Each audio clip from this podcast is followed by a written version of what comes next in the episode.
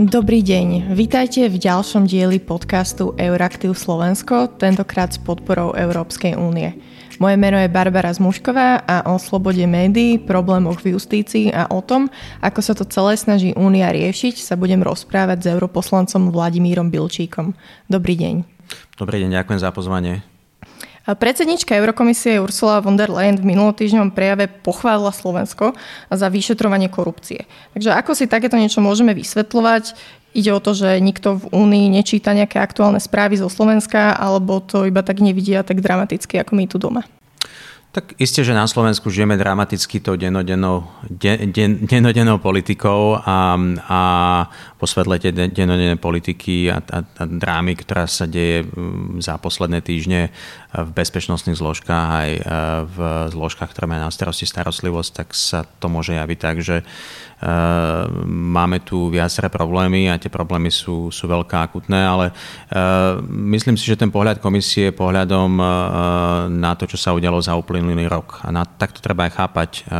Toto je pohľad o stave únie a keď si pozrieme ten uplynulý rok tak, a dáme to do kontextu slovenských reálí za posledných 10, 15, dokonca si to volím tvrdiť 20 rokov, tak keď sa bavíme o nejakej zásadnej snahe bojovať s korupciou, tak si myslím, že ten posledný rok eh, napriek všetkým tým aktuálnym drámam môže byť výkladnou skriňou tých snách a toho úsilia. Samozrejme, tu je kľúčové, či to úsilie a tie snahy budú dotiahnuté do konca. A o to teraz ide, o to sa hrá.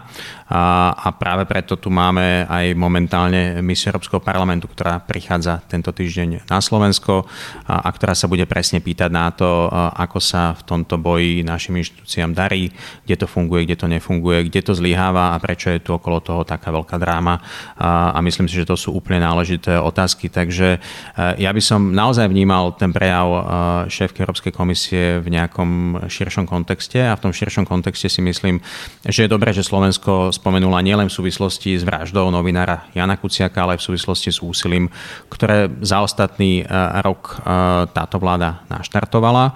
A, a myslím si, že to úsilie je vo výraznom kontraste s tým, čo sme tu mali e, v tom predchádzajúcom volebnom období na Slovensku. A aj dobré, že to pomenovala takýmto spôsobom, pretože v tej správe odznelo viacero referencií súvisiacich s kvalitou spravodlivosti právneho štátu aj vo vzťahu k nášmu regiónu a tu treba povedať, že to Slovensko je dnes vnímané inak a je v inej pozícii ako povedzme naši minimálne dvaja susedia smerom na sever a na juh.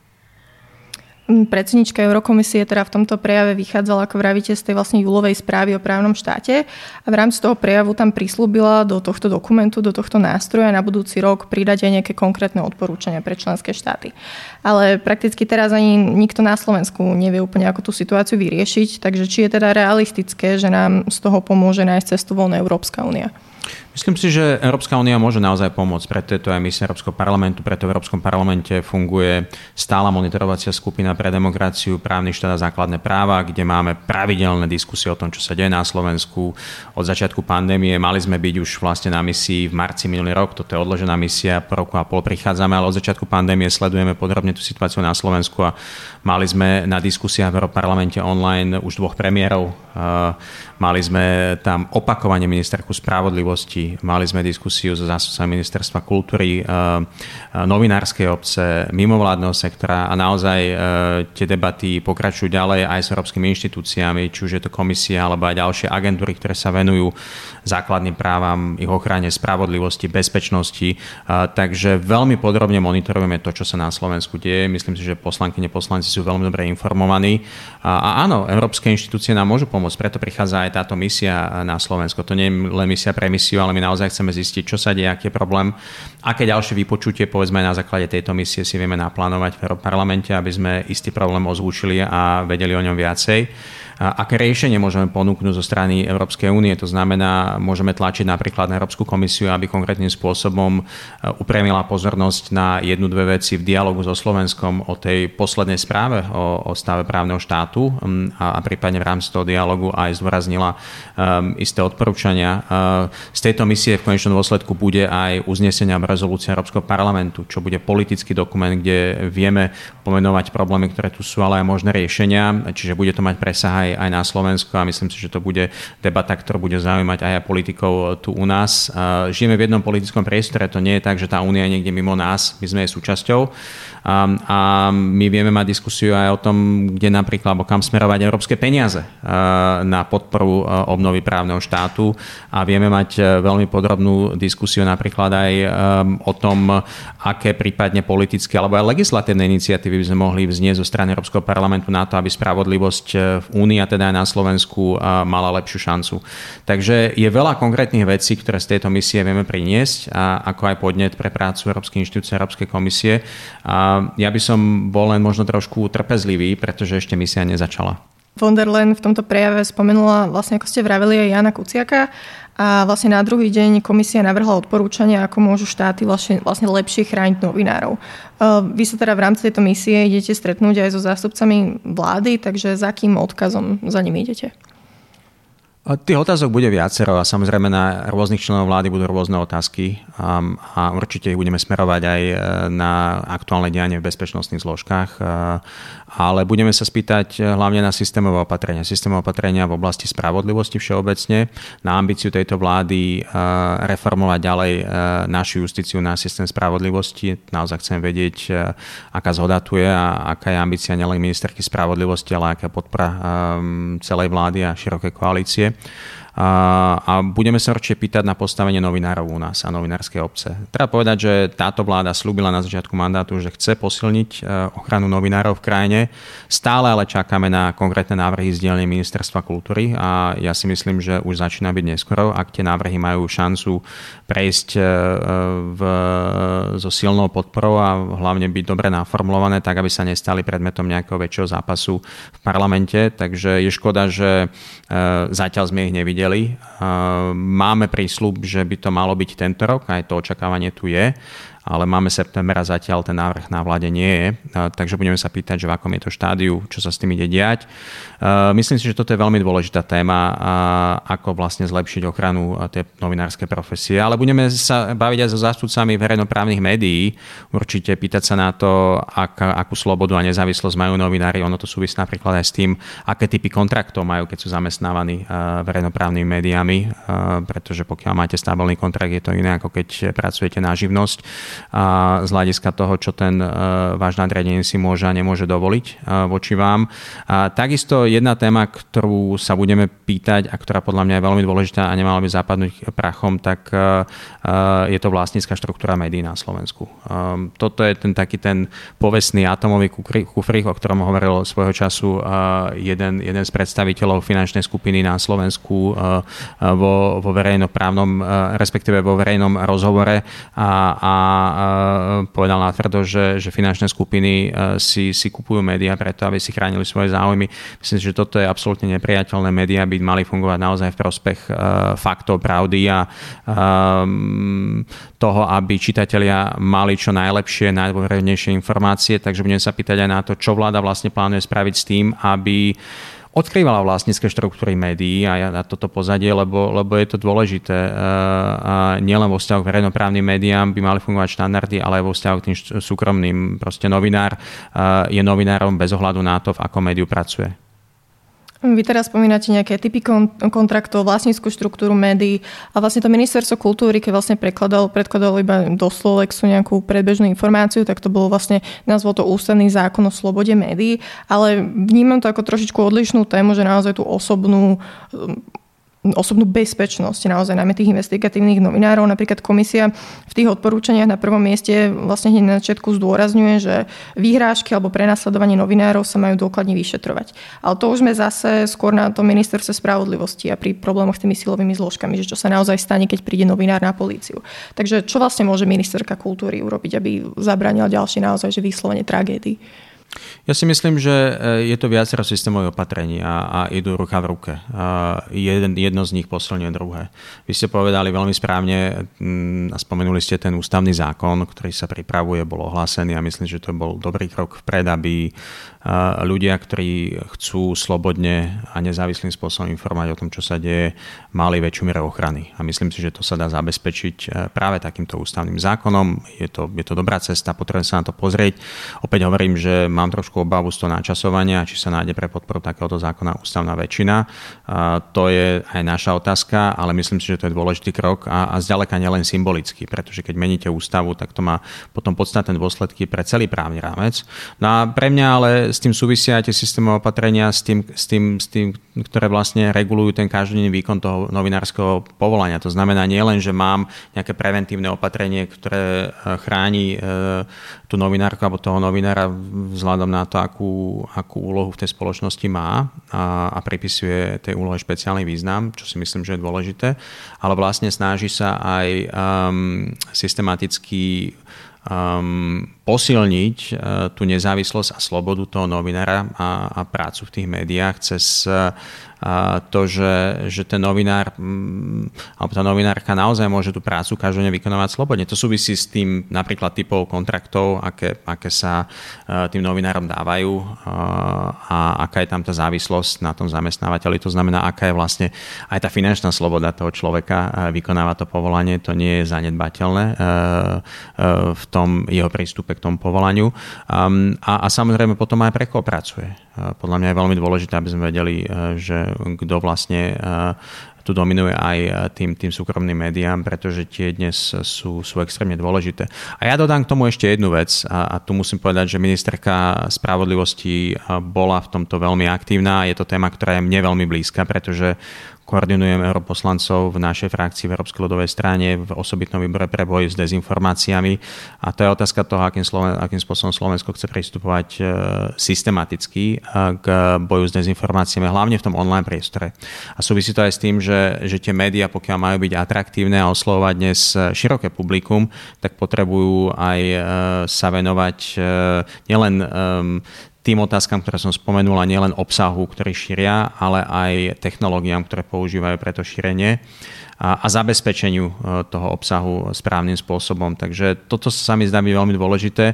Ja mám pocit, že niekedy tá debata o médiách, a mimochodom to je jedna z mojich kritických poznámok tej správe, ktorú som si prečítal e, od e, Európskej komisie o stave právneho štátu a to je tá horizontálna téma, ktorá sa vôbec venuje postaveniu médií, lebo toto je téma, ktorá trápi nielen nás na Slovensku, ale trápi nás naprieč úniou a je pravda, že v Európe pozorujeme trend, kedy sloboda a nezávislosť médií sú pod čoraz väčším tlakom, ale súvisí Súvisí to aj s tou technologickou zmenou, to znamená veľmi veľa informácie v online priestore, ktorý je neregulovaný, kde, kde naozaj je to taká džungla častokrát a kde e, šírenie informácií závisí od algoritmov sociálnych e, platform a, a my dnes vôbec netušíme, akým spôsobom fungujú. Takže aj toto je podľa mňa veľmi dôležitá téma, ktorej sa treba venovať a, a som rád, že napríklad ministerka spravodlivosti v minulosti ozvučila a budeme sa určite pýtať, akým spôsobom Slovensko chce e, bojovať aj s dezinformáciami. Ja si myslím, že najlepší boj je práve investovať do kvalitných informácií, všade tam, kde sa objavia a môžu objaviť, ale zároveň potrebujeme mať aj systémové opatrenia na zabranenie tomu, aby sa dezinformačné e, veci šírili masívne a nekontrolovateľne a, a pokiaľ sa to tak deje, tak môžu manipulovať tú širšiu verejnú mienku. Čiže potrebujeme ísť aj nad rámec toho štandardného vnímania médií. Ja som ešte človek, ktorý si kupoval noviny v kiosku e, ráno a stále mám tlačené noviny, priznám sa, že áno, že, že som stará škola v tomto, ale som ťažká menšina. Mm, dnes e, určite ľudia, e, nielen generačne mladší, dnes prešli do toho online priestoru a podľa mňa ten online priestor je niečo, čomu potrebujeme venovať náležitú pozornosť aj tu u nás. V tej správe o právnom štáte vlastne komisia v tej kapitole o Slovensku si všimla aj tie verbálne útoky od politikov na novinárov. A teda v poslednej dobe viacerých tiež prekvapilo vlastne do akej miery nepriateľský tón voči médiám zvolil napríklad aj generálny prokurátor. Takže čo sa dá urobiť s takouto kultúrou? Že existuje vlastne nejaký systém a zmena v zákone, ktorá toto niečo vyrieši? Myslím si, že treba posilniť e, váhu a vážnosť toho povolania na všetkých úrovniach a to môže pomôcť aj tej kultúre. Um, a mňa veľmi mrzia takéto útoky na novinárov. A, a mrzí ma to hlavne zo strany a, politických predstaviteľov vlády, ktorá vlastne sa dostala k moci aj e, vďaka tomu kontextu, ktorý tu vznikol po tragédii e, dvoch vražd Jana Kuciaka a Martiny Kušnerovej a po tej spoločenskej objednávke skutočne vytvoriť priestor pre očistu toho verejného priestoru.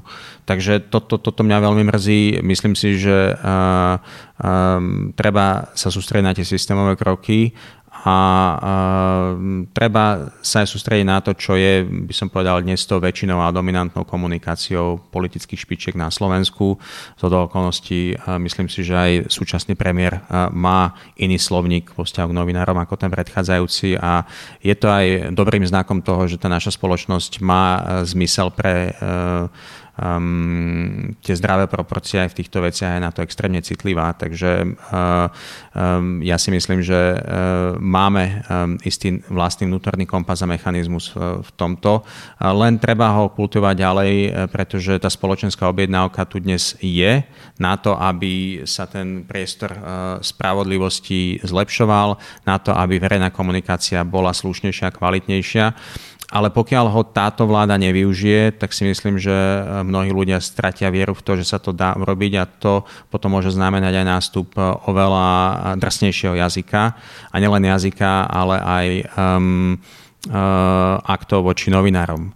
Slovensko ale v tomto nie je samo to treba povedať, my sme tento rok zažili len za posledné mesiace dve umrtia novinárov. Jedno v Grécku, jedno v Holandsku posledné Peter de Vries vlastne bol holandský novinár, ktorý bol zastrelený a, a žiaľ zomrel.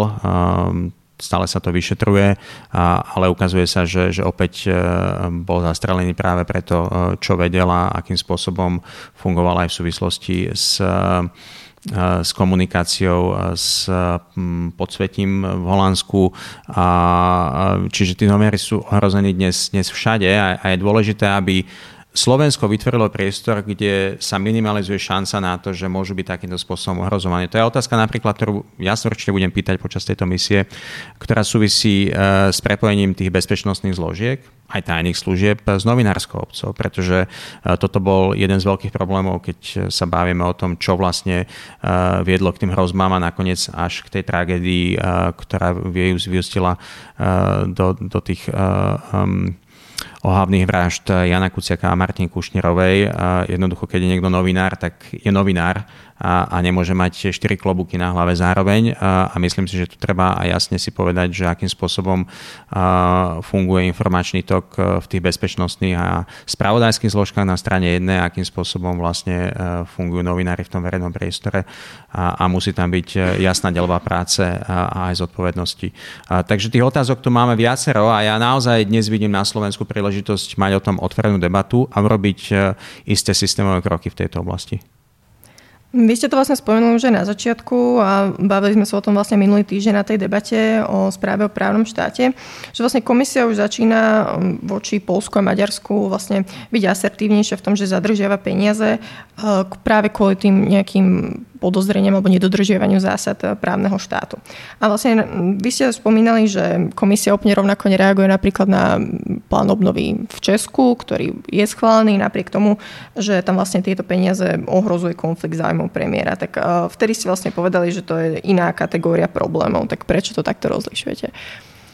Myslím si, že treba byť veľmi dôsledný v tom, uh čo komisia vlastne uh, mieni, keď hovorí o tom prepojení um, finančných tokov na strane jednej a zásadami právneho štátu na strane druhej. Uh, my sme schválili, podľa mňa, z môjho pohľadu, v niečom revolučnú legislatívu z hľadiska dôsledkov. V Europarlamente podľa mňa asi najdôležitejšia legislatívna vec, okrem teda zelenej obnovy a v tomto mandáte súvisiacej s právnym štátom, kde sme ten princíp užitia európskych prostriedkov v súlade s princípmi právneho štátu dali do legislatívy a teda komisia má byť strážcom tohto. Samozrejme, ten problém je teraz v detailoch, čo presne to znamená. Akým spôsobom vieme veľmi jasne e, pomenovať, že kedy dochádza k tým zneužitiam finančných prostriedkov v súvislosti s princípmi právneho štátu. Mm, ja úplne veľmi citlivo vnímam a s českými kolegami máme veľmi otvorenú debatu a aj dobrú spoluprácu ohľadom problému v súvislosti s konfliktom zájmom českého premiéra pri využívaní dotácií najmä teda pre Agrofert, ktoré prichádzali z európskych prostriedkov, ale je to iný typ problému a je to problém, ktorý je osobný a politický, než systémové zlyhania, ktoré sledujeme v iných krajinách, povedzme najzjavnejším spôsobom momentálne v Polsku a ktoré súvisia s tým, že vlastne Polsko ignoruje rozhodnutia Európskeho súdneho dvora. A to je iný typ problému. To znamená, že tam naozaj dochádza k tomu, že my máme nejaké spoločné pravidlá, máme nejaký právny rámec a, a krajina sa rozhodne, že síce je v spoločenstve, síce je v Únii, ale tie pravidlá ten právny rámec ignoruje. No pokiaľ si všetci povieme zajtra, že ideme ignorovať rozhodnutia Európskeho súdneho dvora, tak sa nám rozpadne celé fungovanie nielen nejakých e, citlivých vecí súvisiacich s osobnými slobodami, a právami, ale samotný spoločný jednotný trh. Pretože ten je založený presne na tom, že keď e, sa hýbe tovar, keď sa hýbu služby, keď sa hýbu osoby, tak máme na to nejaké pravidla. A preto je extrémne dôležité, aby tie inštitúcie fungovali. Čiže to je iná kategória problému, e, ktorá v prípade Česka nehovoríme, že zlyhávajú inštitúcie krajiny. Dokonca ten premiér je aj predmetom vyšetrovania, dlhodobého vyšetrovania. Čiže e, to, to, je, to je iná kategória. Preto som to povedal a preto to aj budem hovoriť, že myslím si, že práve tu musíme mať aj pochopenie a, a trošku aj e, istú mieru trpezlivosti pre to, čo komisia robí. Ja by som očakával, že bude robiť viacej a rýchlejšie a z Európarlamentu naozaj potom voláme ale zároveň komisia e, nám dnes dala jasný prísľub, že, e, že e, táto jeseň bude jeseňou, kedy príde s ďalšími krokmi a ja by som počkal, aké tie kroky budú. Pretože to riziko veľmi rýchleho nasadenia sa v týchto otázkach a mimochodom ten problém, ja neviem, s Polskom, s Maďarskom, ale aj s tým českým premiérom, to je problém, ktorý je tu už niekoľko rokov. Dlhší čas. A my teraz voláme po tom, že máme nejakú legislatívu a vyriešme to behom pár týždňov. Ja, by som, ja by som nehal ten priestor pre tú prácu tej, tej inštitúcii, pretože ukazuje sa, že ten tlak už funguje dnes. Komisia vlastne um, požaduje dnes finančné sankcie voči Polsku za to, že nedodržiava rozhodnutie Európskeho súdneho dvora. Takže snaží sa vyčerpať všetky možné mechanizmy, ktoré existujú, na to, aby prinútila tú krajinu zmeniť svoje správanie. A, a to, je, to je to najpodstatnejšie, si myslím. Um, ak sa to podarí, tak, tak to bude samozrejme úspešné, lebo um, druhý problém mohol byť, že teraz sa komisia pustí do niečoho bez hlavo a ten výsledok uh, môže byť spochybnený nie preto, že uh, sa tam deje niečo uh, iné než nekalé, ale pretože vlastne tá komisia na základe legislatívy nemá dostatočne e, dobre vyargumentovaný svoj postoj. Takže preto si myslím, že istá miera trpezlivosti, napriek tomu, že aj ja sám som netrpezlivý, je, je zdravá. Vlastne na to, aby tá Európska komisia začala tento mechanizmus podmienenosti eurofondov e, vlastne aplikovať, to už Európarlament na to vlastne tlačil od začiatku roka, ale aj teraz vlastne vy hovoríte, že voláte po tej trpezlivosti a ale nie všetci kolegovia z nejakých iných frakcií boli takto trpezliví. Uh, a myslím si, že práve o tej vašej frakcii vlastne EPP ľudovcov sa hovorilo, že vy ste skôr tak brzdili tie snahy vlastne dať uh, za tieto príťahy komisiu na súd. A že či ale možno táto hrozba žaloby nebola práve to, čo vlastne komisiu vlastne možno inšpiroval, dotlačilo k tej dnešnej asertívnosti. Je to možné teraz sa pýtať kolegyne, kolegov na komisii, my samozrejme sa o tom veľmi otvorene bavíme v európskych inštitúciách a, a hrozba žaloby je niečo vždy, čo, čo sa berie veľmi vážne vážne, ale ja chcem povedať, že ja som bol proti tej žalobe, proti jej podaniu v tomto čase, pretože si myslím, že tá komisia si na záslúži, záslúži viacej, viacej času. Tá hrozba žaloby bola možno účinná stratégia, áno, súhlasil by som, ale pokiaľ by došlo k žalobe, tak si myslím, že takáto žaloba by bola vodou na mlyn pre práve všetkých tých, ktorí by chceli spochybniť schopnosť európskych inštitúcií v praxi uplatňovať túto legislatívu. Pretože e, tú legislatívu sme nedávno schválili a prvú vec, ktorú vlastne ukážeme e, členským krajinám je, že my sa o nej ideme e, sporiť na súde ako európske inštitúcie. No to si myslím, že to by naozaj posilnilo všetkých skeptikov o tom, že táto legislatíva niekedy bude fungovať. Takže preto je dobré, že, e, že žiadnu žalobu tu, tu momentálne nemáme podanú. Myslím si, že to, že sa bola debata o žalobe politicky asi prinieslo uh, isté body a preto ja by som momentálne volal po, po trpezlivosti a samozrejme k tej debate sa môžeme vrátiť, pokiaľ uvidíme, že uh, keď si tu takto sadneme o rok, že, že sa naozaj nič nedeje. Tak ako to ja vnímam, tak na tú žalobu vlastne najviac tlačí vlastne frakcia Obnovme Európu a teda túto ľudovci sa trošičku s nimi teda rozchádzate.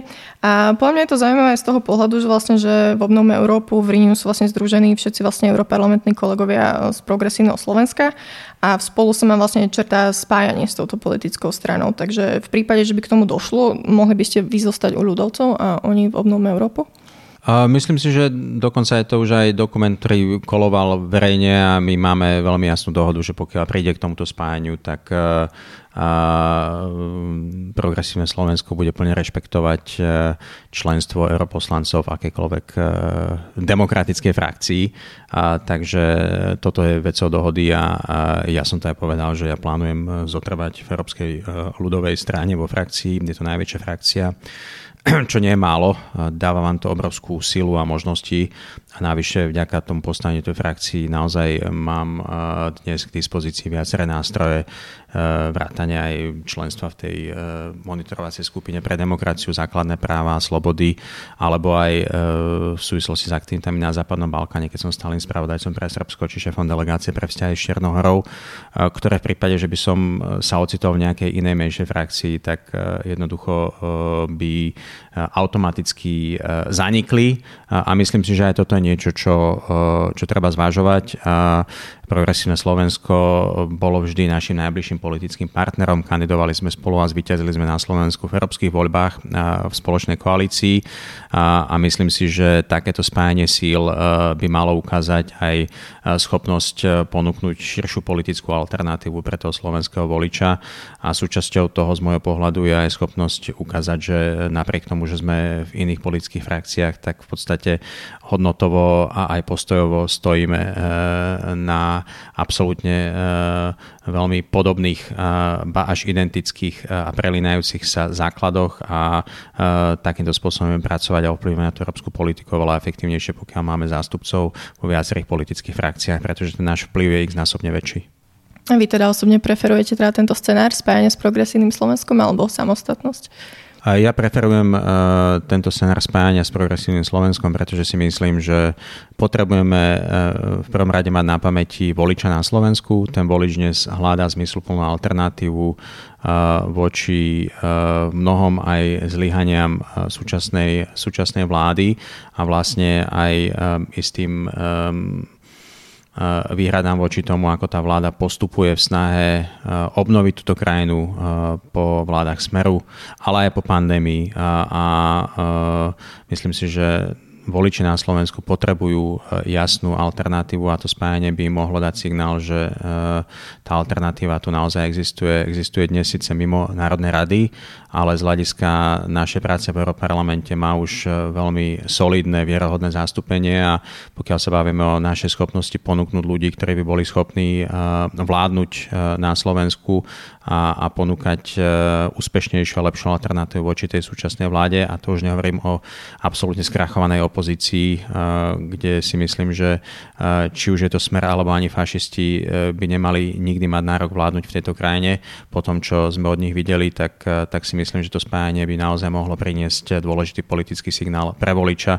A to je naozaj jediná vec, ktorá v politike má zmysel pre mňa, pretože áno, je dôležité, kým ste v politike, za čo sa bijete, za čím si stojíte, ale na to, aby ste mohli s tým vašim postojom čokoľvek robiť, tak potrebujete mať silu.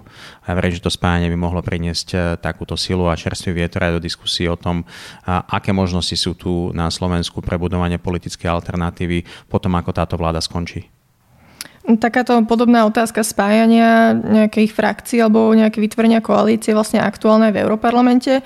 Na jednej strane tu máme to spájanie krajine pravicových strán, do ktorého vlastne celkom ma to zaujalo, že vtedy vlastne Mateo Salvini vlastne pozval nejakú tú, dal tú pozvánku vlastne nejakým členom EPP e a na druhej strane tu máme tú frakciu Obnom Európu, ktorá teraz volá po vytvorení nejakej proeurópskej koalície a tam teraz samozrejme tiež chcú EPP. Tak moja otázka na vás je, že mala by sa vlastne tá, tí ľudovci nejak viacej vyhraniť, nech sa im nestáva takéto, že napríklad ich e, extrémisti volajú do spolupráce? Tak ľudovci sú najväčší a tým pádom my sme najširšie rozkročení. Ľudovecká frakcia tradične má v sebe uh, silný element um, moderných proeurópskych politických síl, ku ktorým ja sa hlásim. Uh, má v sebe silný element také tej stredovej politiky, ktorá má pevný európsky základ a naozaj pozera sa na tie moderné riešenia. Mnohí moji kolegovia napríklad z Írska, zo Škandinávie sú veľmi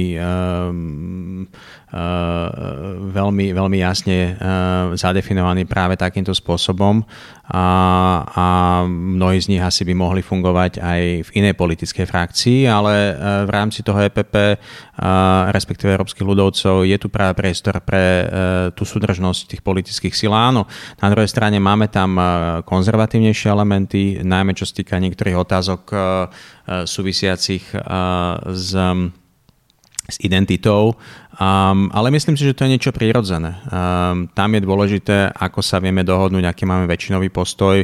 Ja som napríklad veľmi rád, že európsky ľudovci absolútne nevájetajú, pokiaľ sa bavíme o tom, prečo je dôležitý istambulský dohovor napríklad, prečo potrebujeme bojovať eh, proti násiliu na ženách. Uh, to sú všetko jasné hodnotové veci uh, a ja sa v tej frakcii cítim z tohto pohľadu veľmi komfortne. Zvlášť o to, a to musím povedať na rovinu, ja som mal veľký problém s členstvom Fidesu Európskej ľudovej strane aj vo frakcii a, a som rád, že sa nám podarilo vlastne mm, dospieť do situácie, kedy Fides e, sám odišiel z frakcie a myslím si, že toto vzalo mnohé tie politické náboje e, iným frakciám, pretože mm, sa to využívalo v mnohých bojoch aj, aj spôsobom, ktorý nevždy bol produktívny a, a e, treba sa spýtať iných, že prečo takéto ponuky dostávajú. Ja som žiadnu ponuku od nikoho na žiaden prestup nedostal e, v zmysle e, nejakej radikálnej pravice a pokiaľ by došlo k akémukoľvek zbližovaniu medzi e, takými typmi politikov, ako je e, A Európskou ľudovou stranou, ja určite by som veľmi silne zvažoval svoje zotrvanie v tejto frakcii. Myslím si, že mám tam veľmi silný hodnotový kompas a, a toto bolo vidno aj v tej debate, keď e, išlo o to, či Fides zostane alebo nedostane vo frakcii. Myslím si, že eh, desiatky a desiatky kolegyň a kolegov zvážovali svoje vlastné zotrvanie vo frakcii, pokiaľ by Fides neodišiel a, a to aj urychlilo ten proces eh, toho čistenia nášho vzájomného stola, kde naozaj my sme nemali už takmer nič spoločné. A ako teda vyzerá tá navrhnutá koalícia z Obnovme Európu? Že dejú sa tam nejaké skutočné rokovania, alebo to bolo iba také nejaké ich tlačové vyhlásenie? Nemyslím si, že sa dejú nejaké skutočné rokovania o tom, že, že teraz uh, bude uh, nejaké zásadné preskupenie frakcií, ale myslím si, že ja sa tým netajím a ja som aj za toho, že by sme mali s frakciou Obnovme Európu spolupracovať užšie. Určite si myslím, že je to v tom parlamente náš najbližší, najprirodzenejší partner oveľa bližší než socialisti a určite oveľa bližší než kdokoľvek iný na tom, na tom radikálne, radikálne, e, na tých radikálnych koncoch toho politického spektra, tých frakcií. Takže je to úplne prirodzená vec. Navyše dnes e, máme aj viaceré podstatné otázky, ktoré nás v parlamente čakajú. Blíži sa polčas vlastne volebné obdobia. Budú sa meniť pozície v parlamente, bude sa voliť e, nový predseda alebo nová predsedkynia parlamentu. Mm, a to všetko sú, sú veci, kde, kde ja si myslím, že potrebujeme hľadať spojencov, potrebujeme spolupracovať. Ehm, v Európskej ľudovej strane sa netajme tým, že, že ehm, máme ambíciu dodržať dohodu, ktorá je to od začiatku volebného obdobia, že v druhej polovici tohto volebného obdobia bude šéf alebo šéfka parlamentu nominantom našej frakcie a samozrejme na to potrebujeme politickú podporu. Ale myslím si, že sú mnohé otázky, kde proste s obnome Európu vieme, vieme veľmi úzko spolupracovať a, a, a mali by sme robiť túto spoluprácu ešte intenzívnejšie než doteraz. Ešte teda posledná otázka by som sa spýtala.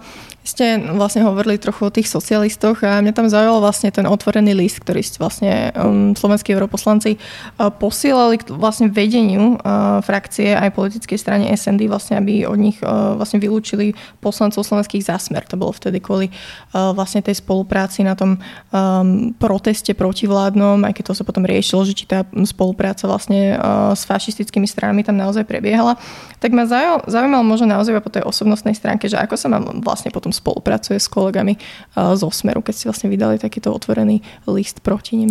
Ja musím povedať veľmi otvorene, že uh, celkovo ten parlament od začiatku pandémie sa zmenil v tom, že uh, tá fyzická spolupráca s kolegyňami a kolegami je oveľa obmedzenejšia. My sme mali do toho obdobia pandémie dobrý zvyk a podľa mňa to bol dobrý politický zvyk, že sme raz za mesiac sa stretli v Štrásburgu počas plenárky ako demokraticky zvolení europoslanci, europoslankyne, to znamená bez dvoch fašistických zástupcov a, a myslím, že ten zvyk bol dobrý. Tie obedy boli vždy živé, Um, vždy sme sa tam niekoho pozvali, uh, boli debaty, kde sme uh, nesúhlasili, ale nikdy sme nedošpeli do situácie, že proste niekto vstal od stola a ušiel odtiaľ. Vždy sme sa vedeli kultivovane prosprávať, to sa mi zdalo byť veľmi dôležité. A to len chcem povedať, že my sme v tom parlamente držali ten jasný kordon sanitér voči, voči extrémistom. A, a ten list je jasnou reakciou na to, že um, to líderstvo e, Smeru tu na Slovensku žiaden taký kordon sanitár už nedrží. E, na to stačí len pár fotiek a odkazov, e, ktoré si vieme všetci dohľadať a myslím si, že rokovania s fašistami a dnes ich rôznymi klonmi, ktoré vlastne vznikajú na tej politickej scéne, je niečo, čo je zahranou akékoľvek priateľnosti. Mne sa zdá, že bolo dobré náležité na to upozorniť. To, že na ten list reagovali politici smerovrátane jeho lídra, znamená, že ten list naozaj zarezonoval, naozaj si ho všimli a, a myslím si, že aj vďaka tomu listu tie udalosti a demonstrácie v Košiciach sa uskutočnili tak, ako sa uskutočnili. A, a môžem vám povedať veľmi otvorene, že zarezonoval aj v rámci socialistickej frakcie. Ako, neboli na to žiadne verejné reakcie, ale myslím si, že všetci si to všimli. Ja som dostal spätnú väzbu od rôznych socialistických politikov a určite je to niečo, čo budú sledovať pozorne ďalej. Takže ja nemám vôbec problém s týmto listom a, a ten list uh, uh, súvisí primárne so správaním Smeru a jeho lídra tu na Slovensku. Pán Bilčík, ďakujem vám veľmi pekne za rozhovor. Ďakujem vám pekne za pozvanie. Pekný deň. A ďakujem aj poslucháčom za pozornosť. Tento podcast vznikol s podporou Európskej únie. Za Euraktiv Slovensko ho pripravili Barbara Zmušková a Štefan Bako. Prajme vám pekný deň.